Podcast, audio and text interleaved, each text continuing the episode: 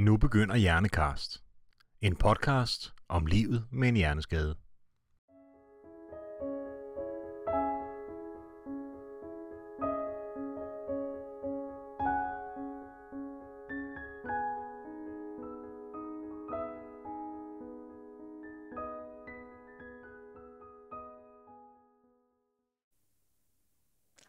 Uanset hvor lidt man kan gøre for, at man får en skade i hjernen, kan man bagefter føle sig enormt skyldig over det, der er sket, og over alle de konsekvenser, det har for menneskene omkring en.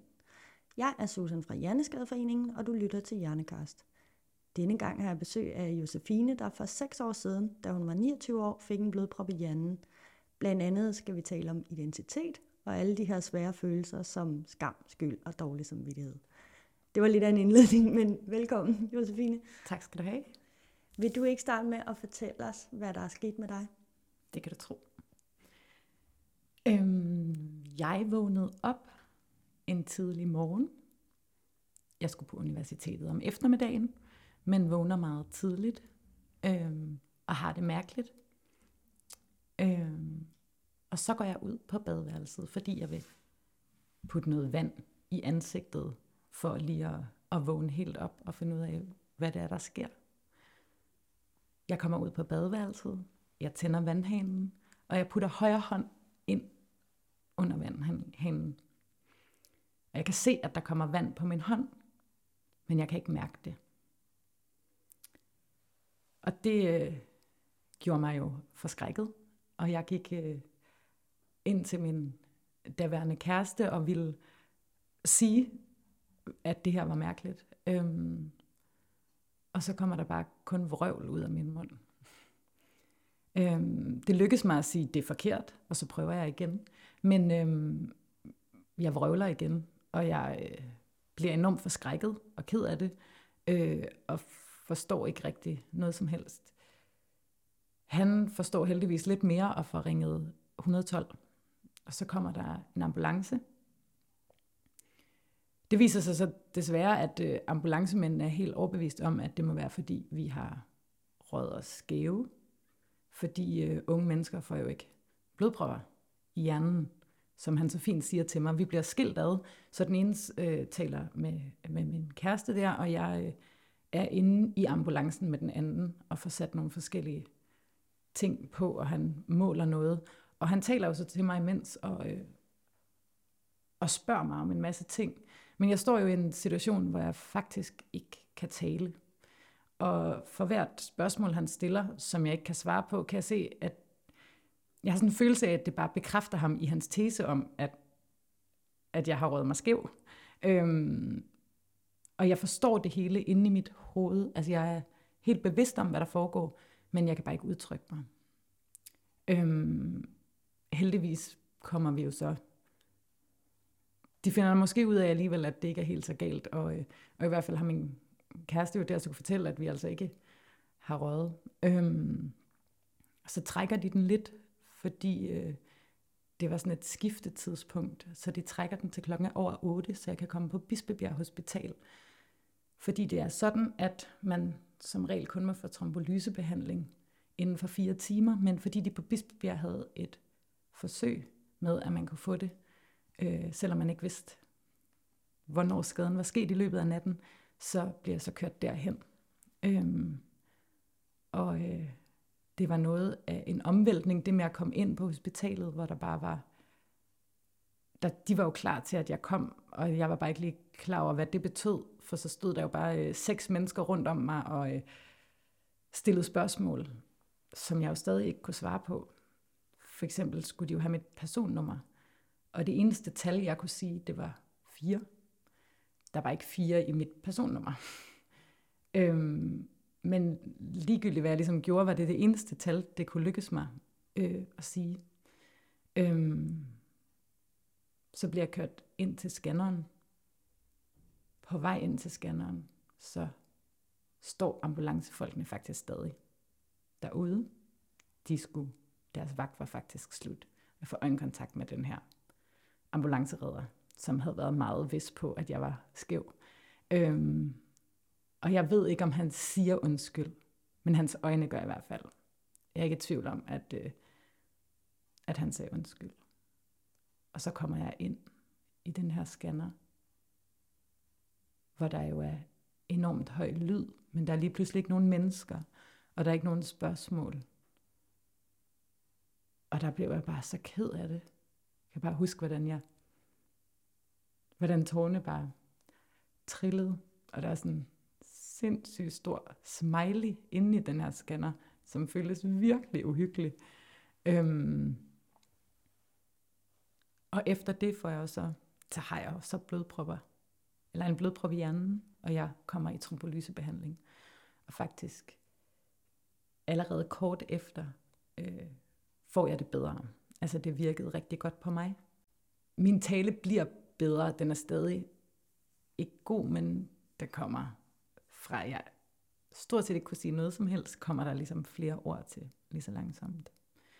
Øhm, man finder ud af, at det der var sket, er, at øh, jeg havde fået en revne på min halspulsåre, øhm, og at indvendigt i halspulsåren skal det jo så forsøge at hele. Så hvis man forestiller sig en, ligesom en, skor, en sårskorpe, men indvendigt i halspulsåren, som jo så, så har det blod, der er kørt forbi der, ligesom taget noget af det sårskorpe, kan man sige, med op i min hjerne, som så satte sig som en prop. Jeg havde haft rigtig ondt i hovedet og ondt i nakken i ligesom dagene op til. Øhm, men altså, hovedpine tager man jo ikke sådan super alvorligt, og jeg havde bare tænkt, at jeg havde sovet dårligt. Øhm, sådan har jeg det ikke helt mere med hovedpine. men, øhm, men i hvert fald så var det ligesom det, der altså, var virkningen til, at jeg ligesom fik den der blodprop. Men du kommer, øh, altså du, du kommer, du kommer sådan rimelig hurtigt hjem. Du er på det her tidspunkt, øh, går du på universitetet, du har omkring et års tid tilbage, og du tænker, nu skal jeg bare videre med det her. Ja, altså, mens jeg er indlagt der først, så kommer jeg til en talepædagog, som ret hurtigt vil have mig, øh, han booker allerede tid i ugen efter, at jeg skal bare i gang med sprogundervisning, og øh, i det hele taget den første dag, mens jeg er indlagt, er jeg, får jeg på en eller anden måde spurgt, om de regner med, at jeg kan nå min forelæsning, for den er jo først klokken to om eftermiddagen. Øhm, så mit... Altså, jeg havde slet ikke nogen fornemmelse af, hvad der var sket.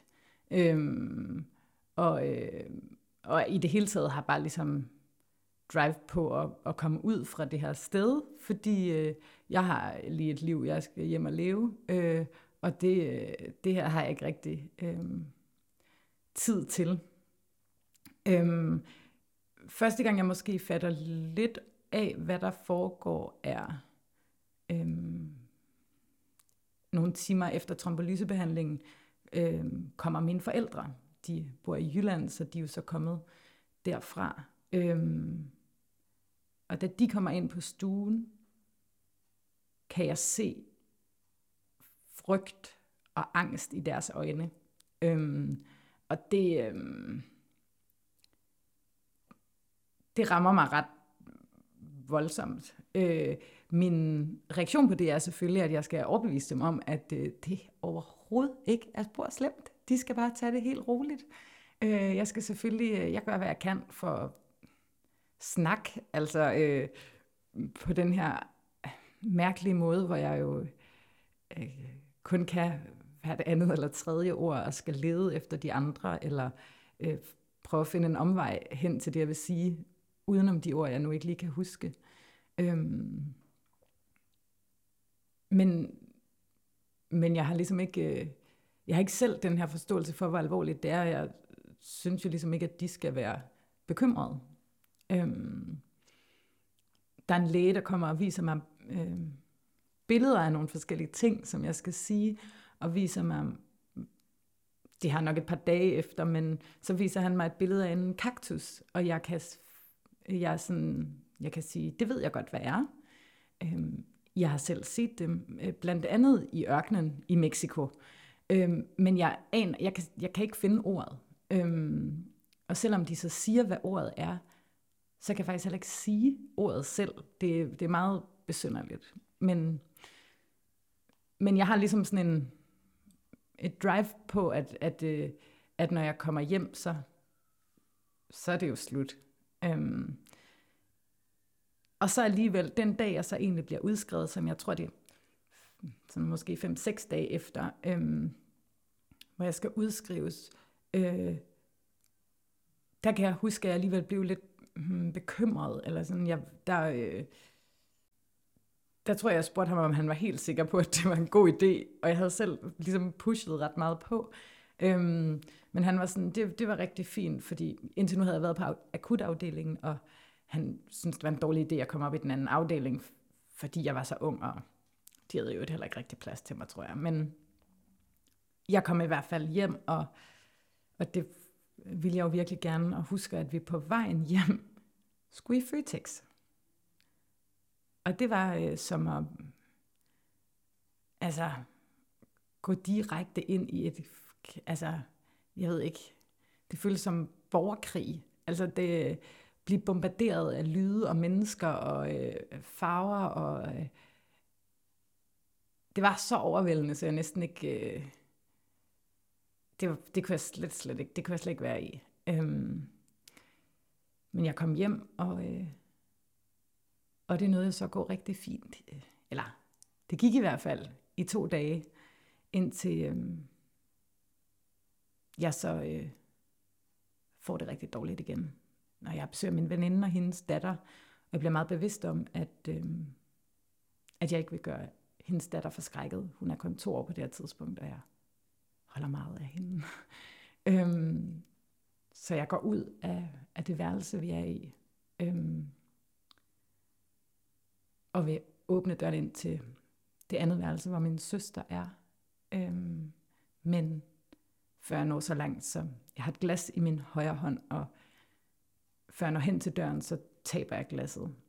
Og så kan jeg ikke øh, mærke min arm igen. Og, øh, og da min søster kommer ud, øh, kan jeg heller ikke øh, fortælle hende, hvad der sker. Øh, men det ved hun jo så godt. Øh, så ringer vi først til Bisp, så ringer hun til Bispebjerg Hospital, men der er jo udskrevet fra, så vi skal ringe til alarmcentralen igen, og jeg bliver hentet af en ambulance. Kommer på Rigshospitalet, for man må ikke få trombolysebehandling så tæt på hinanden.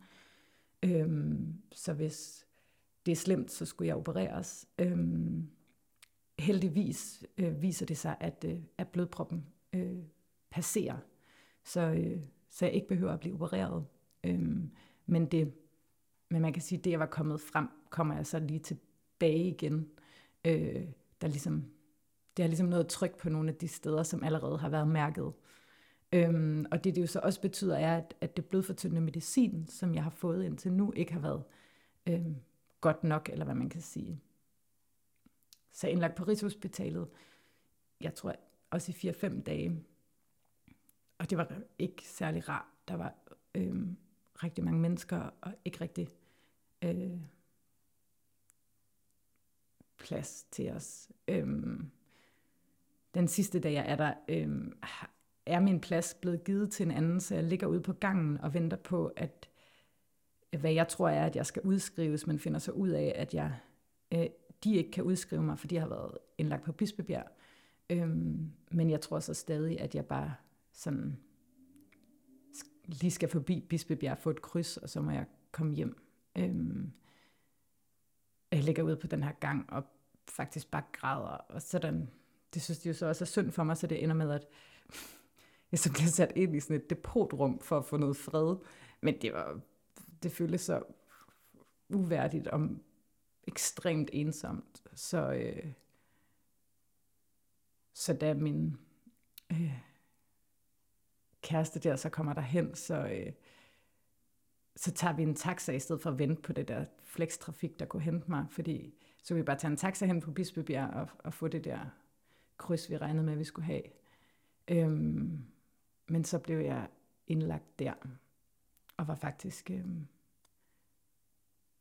indlagt i anden omgang var jeg indlagt i en måned, og jeg brød fuldstændig sammen, da jeg fandt ud af, at jeg ikke måtte komme hjem. Og vi ender med at, og gøre det på en måde, hvor jeg så kan få lov at få overlov, kalder man det, sådan at jeg kunne få lov at sove derhjemme om natten, for jeg lå på en stue med tre eller fire andre mennesker, og alle var meget syge, og de fleste var meget gamle. Og jeg havde en følelse af, at jeg kun kunne blive mere syg af at være der. Og det føltes ikke rart. Øhm, ja. Min søster og, og kæreste der skiftedes til at hente og bringe mig i en Christiania cykel om morgenen og om eftermiddagen. Så jeg ligesom, når jeg havde fået de der forskellige medicin, grund til, at jeg var der så længe, var fordi de skulle sørge for, at det medicin, jeg fik, var stærkt nok til at ikke at give flere blodpropper ind, til vi ligesom var sikre på, at det var helet nok øh, i min hals.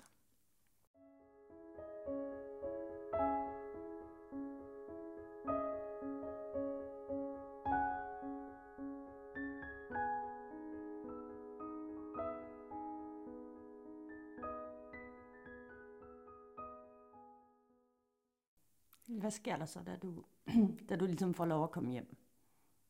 Altså, da jeg bliver helt udskrevet, Mm. jamen så troede jeg jo, at, øh, at nu var det færdigt. øhm, samtidig med, at jeg jo nok godt vidste, at det ikke var det. Men få dage efter starter jeg i det her forløb hos talepædagog, hvor jeg går to gange om ugen. Øh, og altså, som sagt gik jeg jo på universitetet. Den første gang, der var nogen, der bad mig om at skrive noget, skulle jeg skrive, husene er røde. Og jeg tænker i min hjerne, som jeg forstår alting, fuck, hvor åndssvagt. Hvorfor skal jeg skrive husene er røde? Øh, og så kan jeg skrive et H, og så kan jeg ikke komme længere. Øhm, så det var sådan lige et setback i forhold til, hvor man lige troede, man selv var. Øhm, men jeg har ret meget øhm, gå på mod i forhold til at gå hos den her talepædagog. Hun er helt vildt, øh, virkelig fint menneske og virkelig dejlig, og vi havde det rigtig godt sammen. Hun var god til at øh, gøre det meget interessant for mig, og det blev også sådan lidt, på det her tidspunkt har jeg nået at få rigtig meget af min taleevne tilbage, så det handlede også rigtig meget om at læse og skrive. Og så i den forbindelse, altså vi snakkede jo sammen, så hun, det andet blev jo ligesom også plejet. Jeg havde stadigvæk nogle ord, jeg ikke lige kunne finde, eller sådan, men i forhold til, hvor jeg havde været, var det bare blevet så meget bedre. Og hun lavede meget sådan nogle øvelser, som også ligesom på en eller anden måde i mit hoved i hvert fald blev forbundet til at skulle tilbage på universitetet. Øhm, så det var rigtig fint. Øhm, og jeg var ikke villig til at være syg. Jeg ville gerne være Josefine, før alt det her skete. Så jeg tog også en beslutning om at komme tilbage på universitetet øh, til det næste semester. Øhm, det var 4-5 måneder efter det var sket. På deltid bevares. Øhm, og jeg gik til min underviser og fortalte, hej, der er lige den ting, at jeg lige har haft en blodprop i hjernen, jeg har ramt i mit sprogcenter, så I skal bare vide, at jeg kommer ikke til at kunne læse alt det, man skal. Kan I hjælpe mig med at sige, hvilket noget stof jeg skal fokusere på? Heldigvis var det nogle virkelig dejlige undervisere, som nok mest af alt synes, det var lidt vanvittigt, at jeg var der, men øh, gerne ville hjælpe mig med at være der. Øhm, og jeg havde jo haft nogle af forelæsningerne før, så der var jeg også lidt hjulpet. Øhm, så det gik faktisk, og det gik også altså rigtig godt. Jeg, øh, det var bare bestået, ikke bestået eksamener, og dem bestod jeg. Øh, jeg tror, alle mennesker omkring mig var meget, meget øh, skeptiske, og vel i virkeligheden også bekymrede for, hvordan det skulle gå. Fordi de jo heller ikke ønskede, at jeg skulle få et nederlag. Øhm, men det, øhm, for mig var det ligesom, det var for svært at være i, ikke at være noget. Sådan føltes det for mig. Jeg var vant til at have et studiejob, være universitetsstuderende, lave øh, et stort projekt på det tidspunkt ved siden af, hvor jeg var produktionsleder. Øh, altså, jeg havde så mange jern i ilden. At gå fra at lave noget hele tiden, til ingenting at lave. Jeg følte mig fuldstændig reduceret som menneske, og jeg følte, at min, altså at verden bare var sådan krympet helt sammen rundt om mig. Øhm, og det var ligesom min måde at forsøge at få plads i verden på igen, få min verden til at blive større. Øhm, så med fuld skrue den vej. Der, øhm, det var ligesom det var ligesom det, jeg kunne gøre. Jeg var ligesom bare nødt til at gøre det. Fordi du kører med fuld skrue, og det går godt. Du får taget de her eksamener. Den der del er jo fin. Men, mm. men du er også i en situation, hvor at du har brug for mennesker, der omkring dig hjælper dig hele tiden. Du møder enormt meget omsorg, som, som ja. du i hvert fald har fortalt, at det havde en vis påvirkning på dig. Altså, hvordan, hvordan havde du det? Prøv at sætte ord på de følelser. Mm-hmm. Øhm, det var, det at komme tilbage på universitetet og gøre de ting, var ligesom for at tage noget kontrol tilbage i mit liv. Og det var jo også nødvendigt, fordi der var så meget, som jo ikke var muligt at kontrollere. Men det betød jo så også, at jeg jo øh, i endnu højere grad havde brug for den hjælp, som for mig var svært at tage imod. Øhm, og var svær at skulle rumme. Lige da jeg var kommet hjem, var det sådan, at der helst, øh, der skulle helst være nogen til stede. Jeg skulle helst ikke være alene i starten, også fordi det var sket så kort efter, jeg var blevet udskrevet første gang, så der var sådan et helt system med, med vi havde, øh, vi kaldte det vikarordningen, så hvis min søster ikke var hjemme, så havde hun nogen, hun så kunne kontakte, og så var de tilkalde vikar til at våge over Josefine. Det var, øh, det var sjovt i cirka 35 minutter, ikke? Så, øh, så er det ikke super sjovt at, øh, at være nødt til at kræve så meget af andre mennesker. Øhm, jeg er vant til at være den, der, øh, vil, der planlægger sådan noget, der sørger for, at ting er i system, og, øh, og som knokler igennem, og som, øh, som gør ting. Så det der med, at jeg lige pludselig var så afhængig af, at, øh, at andre hjælp for, at jeg kunne få en hverdag til at hænge sammen. Det var for hårdt at købe ind, og øh, det var for hårdt at vaske op. Mine forældre øh, købte en opvaskemaskine, og den del kunne jeg ligesom nyde og tænke, at det var enormt dejligt og konstruktivt. Men når min mor ville komme over for at være der og hjælpe med at lave mad og sådan noget, så blev jeg så vred. Øhm, og jeg tror, det hang sammen med, at jeg,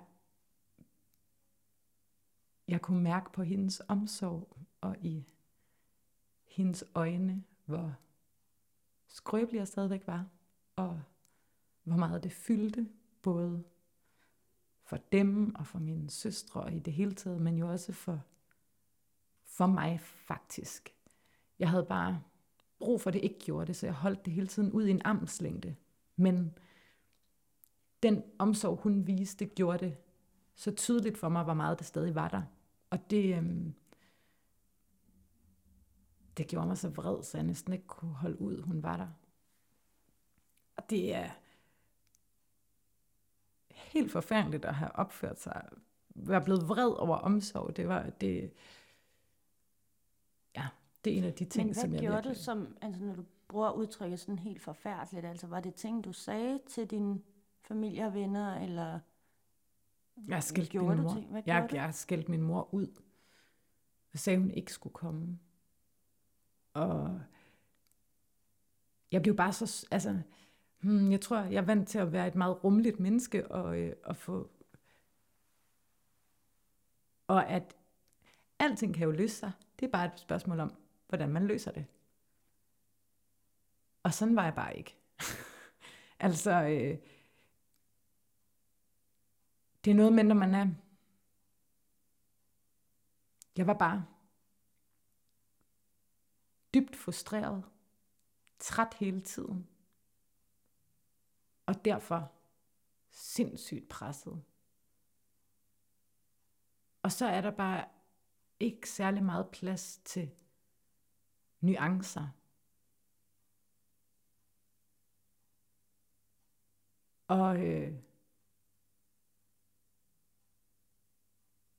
og så tror jeg, det også lidt handlet om, at jeg brugte rigtig meget energi på udad til at sørge for at negligere, hvad der var sket, og fortælle om, hvor heldig jeg havde været over, at øh, det, der ville ikke være nogen vej i men, og jeg var allerede i så meget bedring, at det kunne man, det, der var øh, simpelthen ikke grænser for, hvor, øh, hvor godt det gik.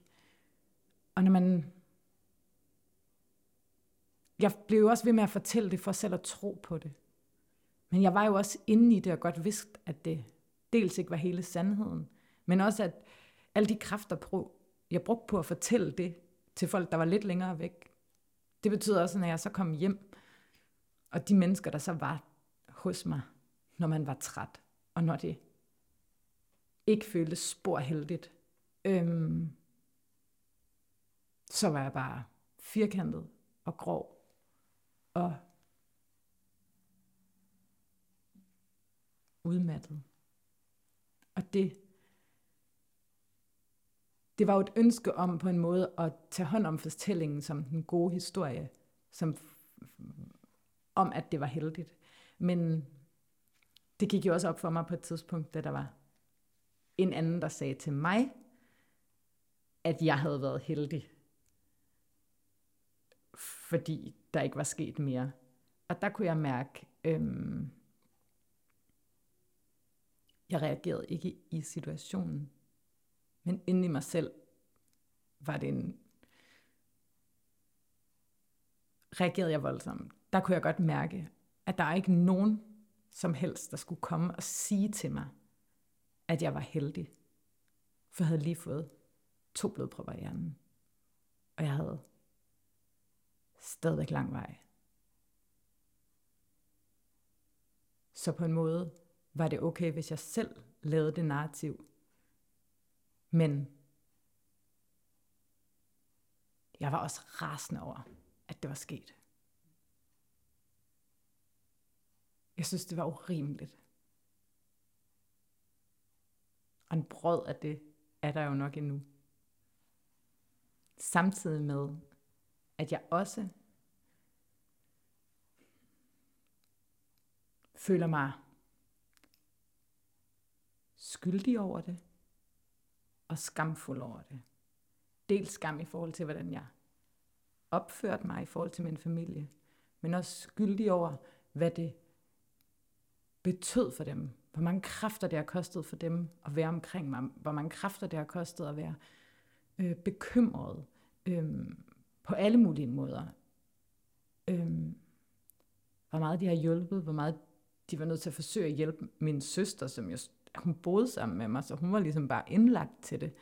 Øhm, og samtidig med, at jeg synes, jeg godt var klar over, at hun hjalp mig, har jeg slet ikke forstået omfanget af, hvor hårdt det var for hende.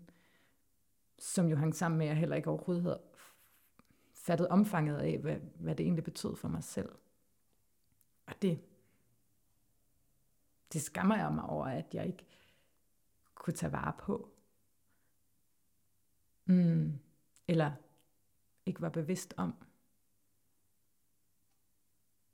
Og så ligger noget af skyldigheden også i, at øhm, dagen før, eller aftenen før, det sker, har jeg siddet til rigtig sent og læst til universitetet, og jeg havde bare mega travlt.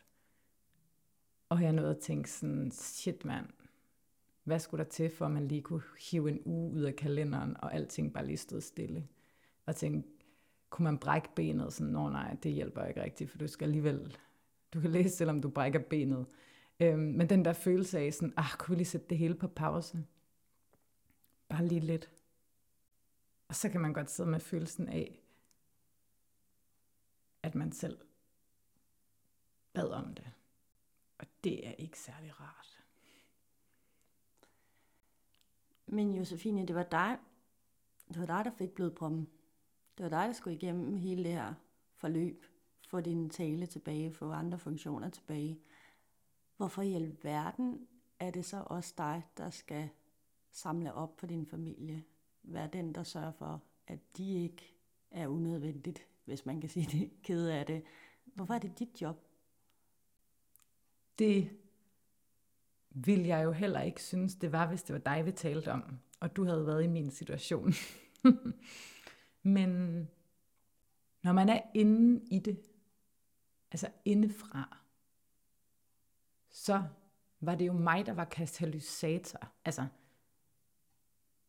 min krop svigtede mig, så jeg fik en blodprop, som gjorde, at de blev, altså, som fik alle de her øh, sten til at rulle. Og der tror jeg, at min følelse indeni var, og til del stadig er, at så må det jo også være mig, der tager, der ligesom sørger for, at det her holder op igen på et tidspunkt. Øh, og jeg må sørge for, at, øh, at ingen drukner i det. Altså, øh, hvis jeg er faldet ned i det her hul, så må jeg sørge for selv at komme op, inden vandet øh, stiger. Fordi øh, alternativt, så kommer de andre ned for at hjælpe mig, og så drukner vi alle sammen. Altså, øhm, så jeg må øh, sørge for at... Øh, det var også derfor på hospitalet, jeg bare prøvede at snakke og sige sådan, bare rolig, fordi det er jo et forsøg på at sige, I skal lade være med at komme ned i det her hul, fordi jeg ved ikke, hvornår vandet begynder at stige, øh, så jeg skal skynde mig selv op, øh, så vi ligesom alle sammen kan komme et sted hen, hvor der ikke er farligt. Og jeg ved ikke, om det er rationelt eller logisk eller noget som helst andet. Men det er de følelser, der ligesom har været der for mig. Og det tager enormt mange kræfter for de mennesker, der er rundt om en, der oplever sådan noget. Når man, jeg var jo ret hurtigt ganske velfungerende på den måde, at jeg fik ret hurtigt styr på talen, og så var der godt nok hos talepædagogen, og så var der det med at læse og skrive igen og sådan noget, men jeg kom jo tilbage på universitetet, jeg klarede mig, du ved, så forventer man, at så kører det altså. Øh, så er der jo ikke noget hjælp, fordi det tænker man jo ikke, der er brug for. Men, men man går fra en verden, som man kender, og så når man får en skade på hjernen, så kommer man ud til en verden, som ligner den, man kender. Men forskellen er, at den er meget vildere, eller er voldsommere. Altså, alle lydene er højere, alle indtrykkene er forstærket. Så man forventer, man kan navigere, fordi det ligner sig selv. Men det kan man ikke, fordi det kræver så meget mere. Og det på den måde også er ukendt. Og derfor har man brug for de der mennesker, som er tæt på, til at hjælpe en med at navigere. Og det er jo sindssygt hårdt arbejde. Og det er det for alle. Alle rundt om en. Og det er jo et arbejde, som jeg har givet dem. Også selvom at det ikke var med vilje.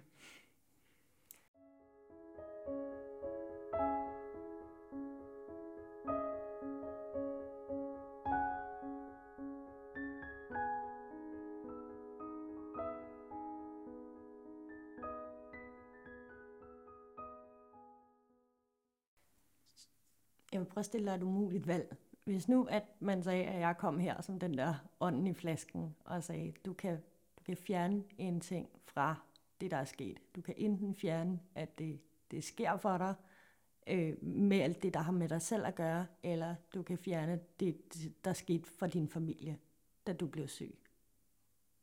Hvad vil du vælge? Så vil jeg helt sikkert vælge, at det ikke skete for de andre. At de Mm. andre kunne være fri for det.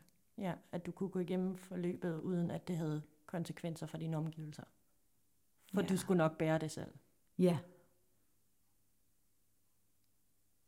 Altså, og modsat kan man også sige, det er jo et umuligt spørgsmål, for den eneste grund til, at jeg har kunnet klare det, det er jo, at fordi jeg har de her fuldstændig fantastiske mennesker i mit liv, både venner og familie, som virkelig har været der og støttet mig. Også selvom jeg nogle gange var virkelig nederen. Men jeg kunne jo ikke have gjort det alene. Men kunne jeg have gjort det, ville jeg da hellere have skånet dem. Mm. Tror du, du bliver ved med altid at føle dig skyldig? Jeg har svært ved at se, hvordan det skal gå væk. Fordi jeg kan ikke, der er ikke nogen andre, der kan fjerne det fra mig. Jeg er klar over, at det kommer inden fra mig selv. Fordi jeg tror ikke, eller det ved jeg, jeg har talt med min mor om, at jeg var tavlig. Øhm, og det bebrejder hun mig jo ikke. Så det er jo ikke, fordi der er nogen andre, der bebrejder mig det. Men det gør jeg selv. Og måske det er også fordi, at det, er jo, det kommer også af den skam, som det medfører. Hvorfor, hvorfor kunne jeg ikke bare være super taknemmelig? Altså, det havde da været federe, hvis jeg bare havde været super taknemmelig over for dem, når de hjalp mig, i stedet for at, at blive sur. Og jeg kan jo godt sige, at det havde noget med det alt sammen at gøre, men det var jo mig, der blev syg. Og selvom at det ikke var med vilje, så føles det bare stadigvæk som min skyld. Jeg ved ikke, hvordan man kommer af med det. Altså når man sådan, når jeg nu snakker med dig og, og ser på udefra, øh, alle de ting, du fortæller, alle de ting, du faktisk opnår, udretter, øh, super godt styr på tingene. Du fik din universitetsuddannelse, du har et rigtig godt netværk, du har et godt job. Hvad, hvad, hvad har forandret sig? Altså, hvad, hvad, hvad har du stadig med dig i dag? Altså, det er jo ikke, altså, du går jo ikke rundt og lader sådan, hvad skal man sige, dit liv styre af den her skade, men der er jo stadig noget, og der, der, der er jo ting, der er svære for dig. Mm.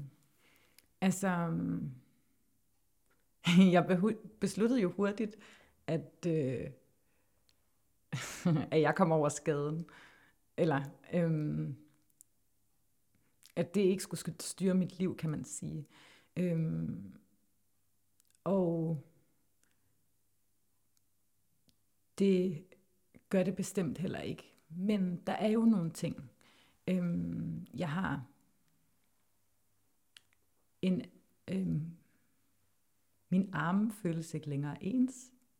Min højre arm, som var den, jeg ikke kunne mærke, har en meget, jeg tror, man med læsbrug kalder det øget sensibilitet eller sådan noget. For mig er det bare lidt ligesom om, at den vejer mere, og det føles som om, at jeg ikke mærker uden på huden, men inden under huden. Og det er altså bare selv luften, er ikke bare på huden, men inden under huden. Det er lidt svært at forklare. Men i min hverdag sorterer min hjerne det selv fra. Men når jeg bliver rigtig træt, kommer det. Og så kommer det så snart, vi taler om det. Det er jo sådan en lille ting, fordi det for det meste af tiden bliver sorteret fra. Derudover så er det jo en øget opmærksomhed på, hvordan balancerer jeg med min energi. Øhm, for det bliver man nødt til, når man... Altså man kan sige, min hjernetræthed er jo dalet drastisk. Øh, det er ikke særlig tit, jeg mærker til den længere.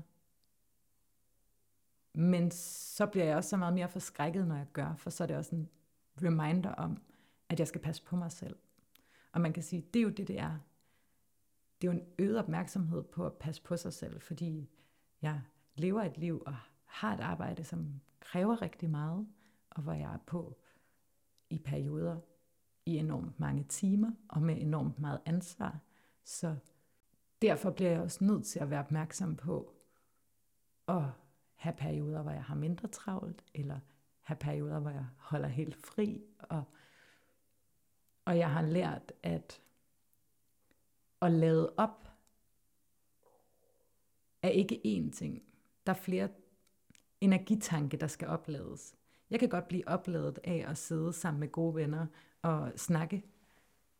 Det er en, det er en vigtig ting for, at jeg har et godt liv. Men det er også en vigtig ting for mig, at jeg trækker mig og har nogle timer alene. Måske ikke lige så ofte som det andet, men det er vigtigt. Og hvis jeg ikke har det med, så har jeg heller ikke det gode liv. Så på den måde, så er der sådan, ja, så er der sådan nogle konkrete ting på den måde. Og så er der jo bare sådan en, så er det jo blevet en del af det menneske, jeg er. Det fylder ikke sådan bevidst hos mig dagligt, men det er jo mig dagligt, fordi jeg jo er den, jeg er. Og jeg har den historie, jeg har.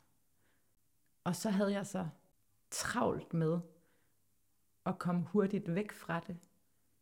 Så der måske også var nogle ting,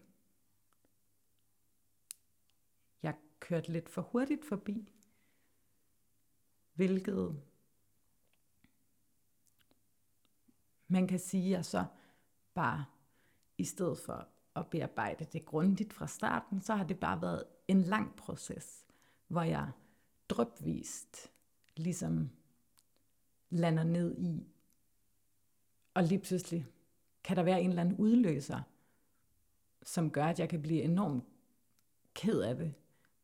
Hvor jeg nogle gange godt ved, at det her det er relateret til den sygdomssituation. Også selvom det på en måde ikke logisk giver mening. Men så kommer der bare sådan nogle dråber af et eller andet, som lige skal have lov til at have plads. Jeg tror meget, det handler om i virkeligheden. Det er tit, hvor jeg bliver ked af det, hvor jeg bliver nødt til at, at give noget omsorg til, til den del af mig, der var syg, fordi da jeg var syg, der kunne jeg jo ikke tage imod det, hverken fra mig selv eller fra andre. Så det er ligesom om, at der er sådan et underskud af omsorg fra den gang, som jeg så sådan drøbvis tilbagebetaler til mig selv. på hvilken måde, på hvilken måde har det, har det ændret dig, altså ændret din identitet? Jeg kan jo ikke rigtig svare på det, fordi hvem, hvem var man? Hvem var jeg før? Man kommer meget nemt til at lave sådan et idealbillede af, hvad man var før det skete. Og så har man det her værste tidspunkt, efter det er sket. Og så er der sådan spektre op til i dag. Og man, altså alle mennesker er jo hele deres liv i udvikling. Og det er ens identitet jo også. Mm. Jeg ved ikke engang om... Altså, der er nogle ting, som jeg tror, jeg ved om Josefine før ulykken, men jeg er ikke længere sikker på, om det er rigtigt. Så er der nogle ting, hvor jeg godt ved, at der er nogle... Altså, så er der det der med, at jeg, når jeg er træt eller ukoncentreret, så driller GRK. Det kan jeg ikke huske, hvad der er hvad. Øhm, eller altså, det, det, sluk, det gør min hjerne bare noget mærkeligt med. Men det er jo ikke så meget, hvem jeg er. Det er ligesom... Men du fortalte mig blandt andet, at du på et tidspunkt ligesom havde, du havde spurgt en veninde, om mm. du havde ændret dig, fordi du netop havde svært ved selv at se, om har jeg det, eller har jeg ikke, og hvordan var jeg egentlig før? Mm. Ja. Jamen, det er rigtigt, at det er jo lige præcis det her med, at jeg har ikke tillid til, at jeg selv ved, om jeg har ændret mig, fordi hvem var jeg egentlig? Og måske kan man forestille sig, at øh, andre mennesker bedre ville kunne svare på det. Øhm, jeg havde nået at have tanken om at spørge til det faktisk længe før jeg gjorde det, fordi jeg egentlig var ret angst for svaret. For hvad nu, hvad nu hvis jeg hvad nu hvis jeg slet ikke var det menneske, som de holdt af længere? Eller sådan, det kan man jo egentlig ikke vide. Øhm, men selvfølgelig også, jeg var nødt til at spørge, fordi jeg havde ikke lyst til at, eller jeg har jo ikke lyst til at leve hele mit liv, og ikke vide, om jeg var blevet en anden, eller sådan. Det føles som en absurd, altså, det føles absurd, at jeg kan sige, at jeg ikke ville vide det, men sådan føles det inde i mig. Men jeg spurgte hende, og hun er en meget god veninde. Og også ærlig. Øhm, så hun fortalte mig, at det synes hun jo ikke, jeg havde. Hun synes ikke, at der var nogen ændringer nu, som var store. Men hun sagde også, at der, hvor jeg var mest syg, der var jeg anderledes. Fordi jeg var mere firkantet. Fordi jeg ikke havde den rummelighed, jeg plejer. Fordi det var sort og hvidt på en måde. Og sådan, sådan synes jeg jo heller ikke, jeg er. Men det var jeg jo i den periode. Og det er sindssygt hårdt at høre, fordi det bekræftede jo alt det der, jeg føler skyld og skam over. Du ved, nogle gange kan man godt håbe, at det er bare noget, jeg gør værre, end det var. Men når hun siger det, så var det der jo. Men jeg er glad for, at hun sagde, at det ikke er sådan mere. Og jeg er meget, meget stolt over og glad for, at selvom jeg så har været sådan, så er de vigtige og de gode mennesker i mit liv blevet. Ganske få forsvandt. Men jeg er meget, meget privilegeret over at have så gode både venner og familie, som virkelig har været der, og som har støttet, og, og som stadig er. Og det bare har betydet, at vi måske kender hinanden endnu bedre. Du sagde ret tidligt, øh, jeg tror, du brugte udtrykket, at du følte dig reduceret som menneske. Det var tidligt i forløbet, det var helt tilbage på hospitalet, men er det en, er det en følelse, der er blevet ved? Altså, mm. Har du lidt mindre værdi i dine egne øjne, end du havde før? Øhm. Jeg har i hvert fald, det er jo i hvert fald en bevidsthed hos mig, at jeg har en skade i min hjerne. Når man har en skade i sin hjerne, selvom at mm, de fleste, øh, selvom de har lavet nye forbindelser, så findes den jo.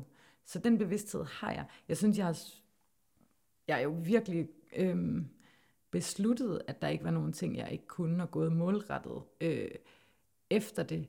Så min verden er blevet stor igen, og jeg synes også, at jeg, jeg lever det liv, jeg gerne vil, men jeg føler også, at jeg på en eller anden måde...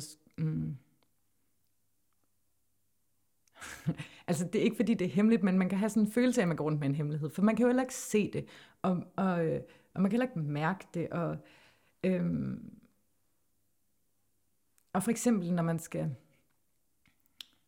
søge et job, så skriver man det jo ikke i sin ansøgning, men jeg kan også mærke, at jeg har så alligevel brug for på et tidspunkt også, at, at det er noget, man taler om, fordi jeg har nemlig det er vigtigt for mig også, at det ikke er en hemmelighed. Det er vigtigt for mig, at det ikke er fyldt med tabu. Og det er også vigtigt for mig, at det kommer fra mig. Så jeg vil også sige det, men jeg vil bare også gerne have, at folk lærer mig at kende, fordi at jeg føler, at jeg, jeg føler nemlig, ja måske det her svaret, jeg føler mig ikke som et reduceret menneske, men jeg føler, at jeg kunne blive dømt som at være et reduceret menneske, hvis folk ved, at jeg har en skade. Og det var jeg måske på et tidspunkt, men det synes jeg ikke, jeg er mere. Men jeg synes også, det er vigtigt, at, at de kan se, at jeg er et helt menneske, selvom at de godt ved det. Så de ikke bare tror det, fordi de ikke ved det. Eller tænker det, fordi de ikke ved det. Jeg synes, det er vigtigt, at, at det ikke skal være hemmeligt. Mm. Og alligevel vil jeg gerne selv have lov at sige, vælge, fordi selvom hvordan man det siger, kommer frem. men det skal ikke være hemmeligt, jeg har ikke nogen tabu, og der er sådan i princippet ikke noget, du ikke gerne vil fortælle andre mennesker om. Men kan du stadig godt sådan være, være lidt bange for at tage hul på den samtale, eller skulle involvere et nyt menneske, hvis du får en ny kollega, eller en ny kæreste, eller et eller andet? Hvordan, altså? Jo, men det fyldte rigtig meget, da jeg fik en ny kæreste. Øh, og fyldte også sindssygt meget for mig. Øh, nok mest af alt, inden jeg sagde det. Og vi havde ikke kendt hinanden vanvittigt længe, men jeg var, skulle bare være sikker på, at han ligesom ikke fik det at vide og følte, at han havde købt katten i sækken. men, øhm, og virkelig tanke på, hvordan man siger det på den ene, eller på den rigtige måde. Og så skal man jo nogle gange bare stole på det forhold, man har til de mennesker, der er omkring en. Og hvis man nu bare siger ting, så kunne det være, at de også bare lyttede, i stedet for at starte med at, at tænke alt muligt. I hvert fald blev det meget, meget fint, og han spurgte forsigtigt, men nysgerrigt ind, på en måde med respekt for, at der var plads til det, hvis der var noget, jeg ikke ville sige, men også med interesse på, hvor, hvor jeg var i det i dag, og hvad det havde af betydning. Spurgte han selvfølgelig jo også ind til, om, om jeg var mærket af det, øhm, om jeg tænkte, det havde konsekvenser for mit liv og min hverdag. Øhm, og det kunne vi jo, det var jo bare en fin måde også at komme omkring det på. Øh, og egentlig bare, det, altså, helt 100, at det har fyldt sådan 10.000 gange mere for mig end for ham. Og han glemmer stadigvæk nogle gange, at det skete jo. Fordi han var der jo ikke, han vidste det jo ikke. Øh, og selvom at jeg har fortalt det, så,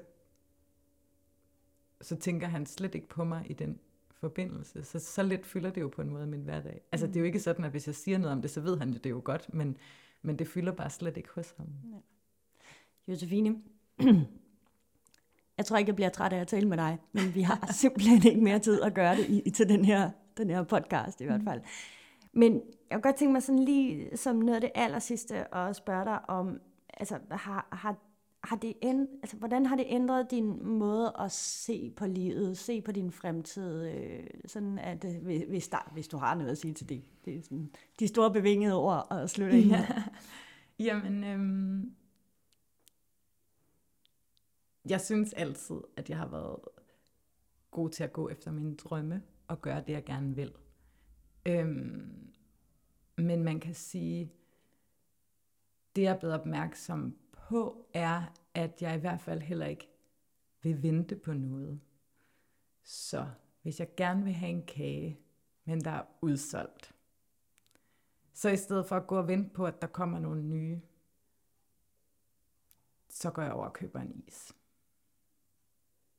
Fordi mål og drømme kan være nok så gode, men nogle gange er der noget andet, som også er lige så fedt, og man skal i hvert fald ikke gå og vente på, at noget går i opfyldelse, eller noget sker. Fordi den der venteposition, det dræber en. Men der er jo tusind ting, man kan i sit liv, så, så kan man jo lige så godt bare spise en is, i stedet for en kage. Måske giver det mest mening i mit eget hoved. Det giver mening. Tusind tak, fordi du gad at snakke med mig. Selv tak. Og gøre os klogere på det, det har været. Det er en fantastisk samtale. Øh, og, og tak, tak til jer, der lytter med, også i, i den her hjernekast, som vi har lavet denne gang. Du lyttede til Hjernekast, en podcast om livet med en hjerneskade. Hjernekast er produceret af Hjerneskadeforeningen. Musikken er lavet af Dries van der Hagen, Bag teknikken stod Kenneth Kinastowski. Til rettelægger og interviewer var Susan Søgaard.